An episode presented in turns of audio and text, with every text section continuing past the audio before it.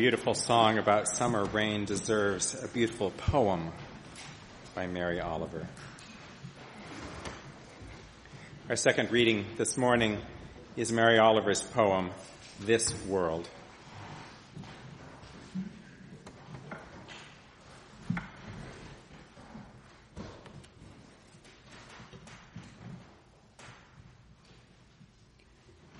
I would like to write a poem about the world that has in it nothing fancy, but this seems impossible. Whatever the subject, the morning sun glimmers it. The tulip feels the heat and flaps its petals open and becomes a star. The ants bore into the peony bud and there is a dark pinprick well of sweetness. As for the stones on the beach, forget it. Each one could be set in gold.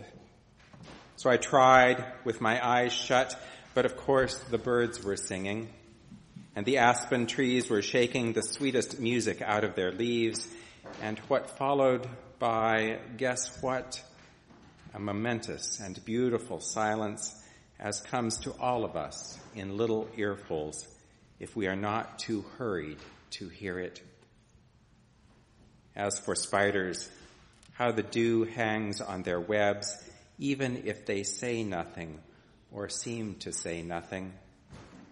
So fancy is the world, who knows, maybe they sing. So fancy is the world, who knows, maybe stars sing too. And the ants and the peonies and the warm stones, so happy to be where they are, on the beach instead of being locked up in gold.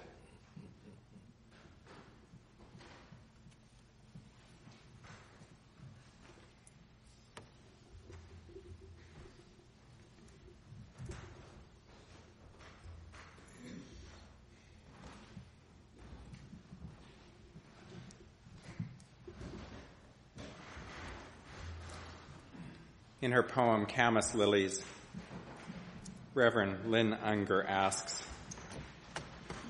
And you, what of your rushed and useful life? Imagine setting it all down, papers, plans, appointments, everything, leaving only a note. Gone to the fields to be lovely. Be back when I'm through with blooming.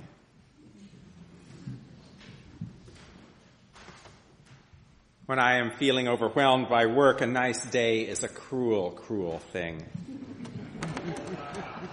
a nice day, a day much like the ones that we have been having this week, beckons me away from the endless list of tasks that I have.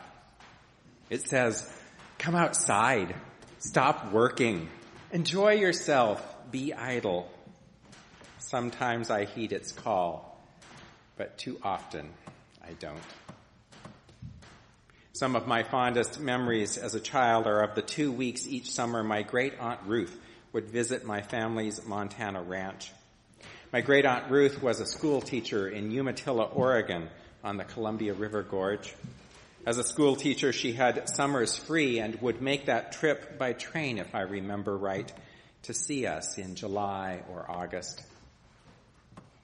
And what I remember most fondly about my Aunt Ruth is that she had lots of time to spend with us kids.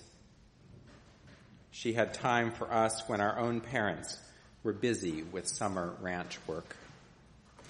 Now, my Aunt Ruth was not a small woman, ample, some might say, but she lacked no, she had no lack of energy for excursions with small children.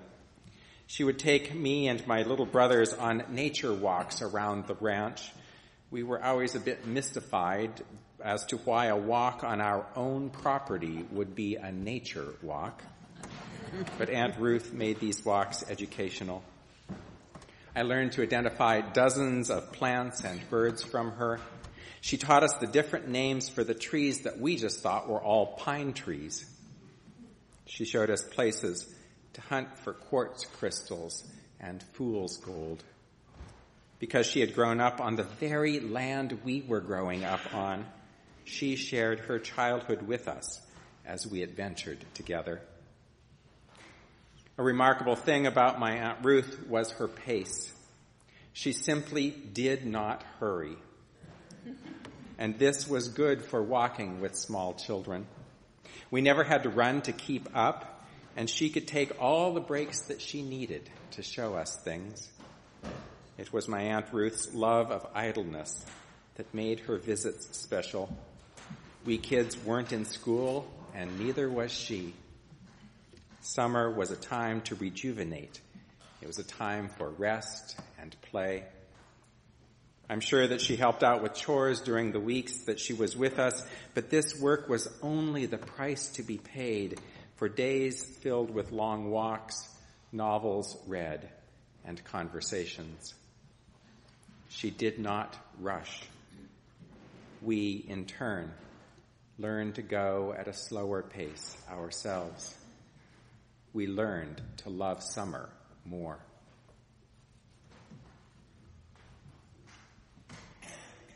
Whether we are working or retired or someplace in between the two, each of us will wrestle with life's busyness, idleness balance. Each of us will have times in our lives when we feel completely overwhelmed with our responsibilities and each of us will have times in our lives when idleness threatens to turn to depression. Most of us will work long and hard most of our lives. Most of us will give up vacations, holidays, and weekends to attend to work or family. Most of us will have bosses who seem to want more and more and more. And most of us will develop an inner voice that chides us for not working more. Most of us will have an inner critic that scolds us for being idle, even when idleness may be the thing that we actually need the most. Concord and the towns around it did not prosper through sloth. First Parish in Concord has not grown to be the largest Unitarian Universalist church in our region by accident. Some might call us a type A church in a type A town. I'd love to make that less accurate. But the personal drive for perfection I suspect we feel did not come out of nowhere. My guess is that it is related to our collective work ethic which stretches clear back to our Puritan ancestors. My guess is that rest and leisure and play fly in the face of production and perfection and acquisition. My guess is that we all have some spiritual work to do in this regard. One motto I was raised with was, idle hands are the devil's tool. Anybody here this morning hear that or something like it as you were growing up. Idle hands are the devil's tool. In its most straightforward reading, this phrase is meant to keep us from getting into mischief, but dig down into it a little bit more, and there's some interesting stuff. It implies that if we are not working, we will be getting into trouble. If we are not producing, we will be lured into loafing and lethargy, drinking and carousing. If our hands are not working, the devil will tempt us into a life of irresponsibility and sloth. While you do not likely believe in the devil any more than I do, this sentiment's hold on our culture is undeniable. It sets up a theological dualism that says work is good and idleness is bad. It says God approves of us only when we are being productive and not when we are lazy and goofing off. This, I assure you, though, has not always been the case. And religion at one time was the loudest voice favoring idleness and rest at least one day a week. Prior to Moses and the Ten Commandments, the world had never heard of a God who would insist on rest. It just didn't exist. This God of Abraham and Sarah commands all people to rest, Jew and Gentile, slave and free. And not just humans must be idle on the seventh day of the week. Ancient Jews understood the commandment to remember the Sabbath day and keep it holy to mean that all labor would cease for at least 24 hours. People would not work, nor would their servants or hired hands, nor would their animals. And this was as radical in the days of Moses as it is radical in 2016. For then, as now, those at the top of the economic food chain had time to take an unproductive weekend or long vacation, but those working beneath them enjoyed no such break. To have God decree rest as a commandment meant that God valued idleness too. So how did we get from an obligatory Sabbath to idleness being evil?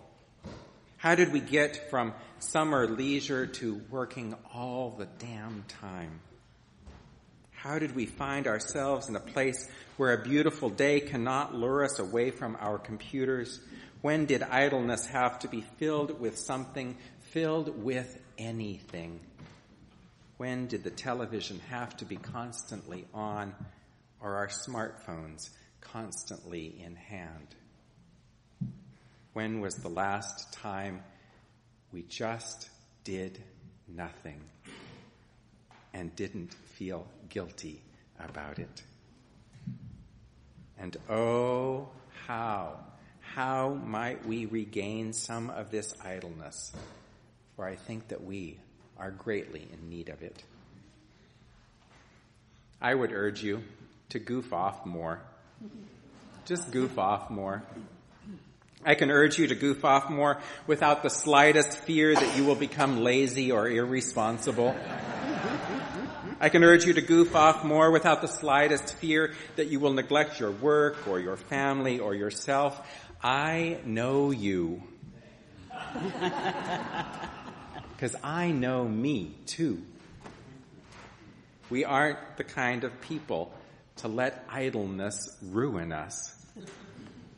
Rather, we are just the kind of people for whom more idleness might give us better health. One of the prerogatives of a minister is to gently exhort his or her congregation in a direction of greater health. For it is the main role of religion to rebind us to what matters. It is the main role of religion to remind us how we fit into the greater scheme of things. So I urge you to goof off more. Try putting things off if the weather is nice. Try taking less on to begin with. Slow your pace. Get some things off your plate. See if you can just be and enjoy. See if you can keep at bay the guilt of not being productive.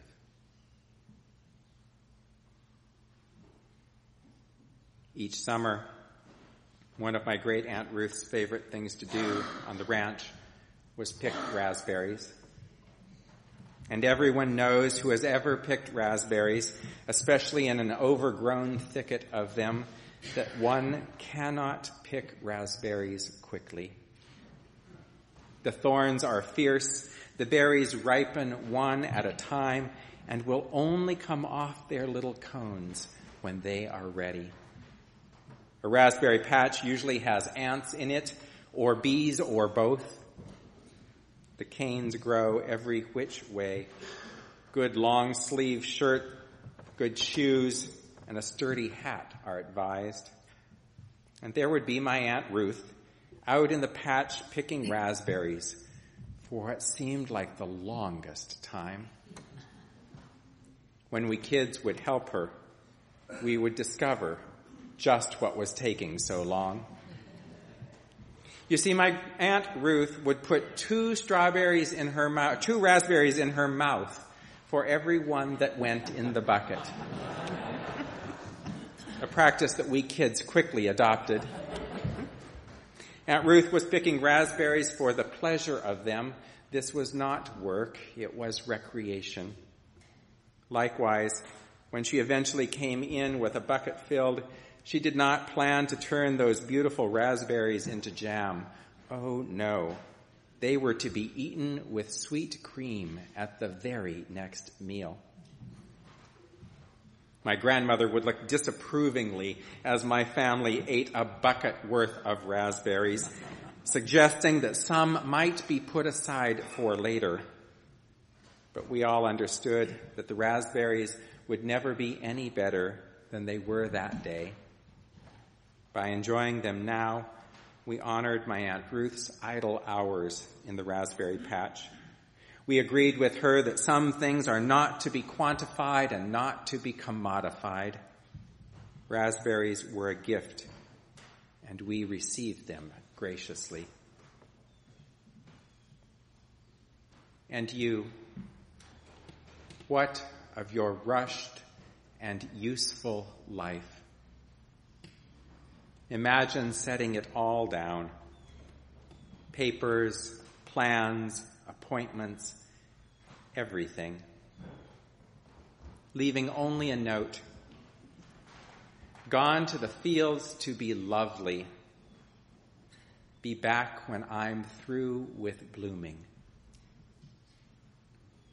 I hope each of you will leave just such a note this week. I wish for you idleness and pleasure this coming summer. For Solomon in all his glory was not arrayed as beautifully as a summer day. So be it. Amen.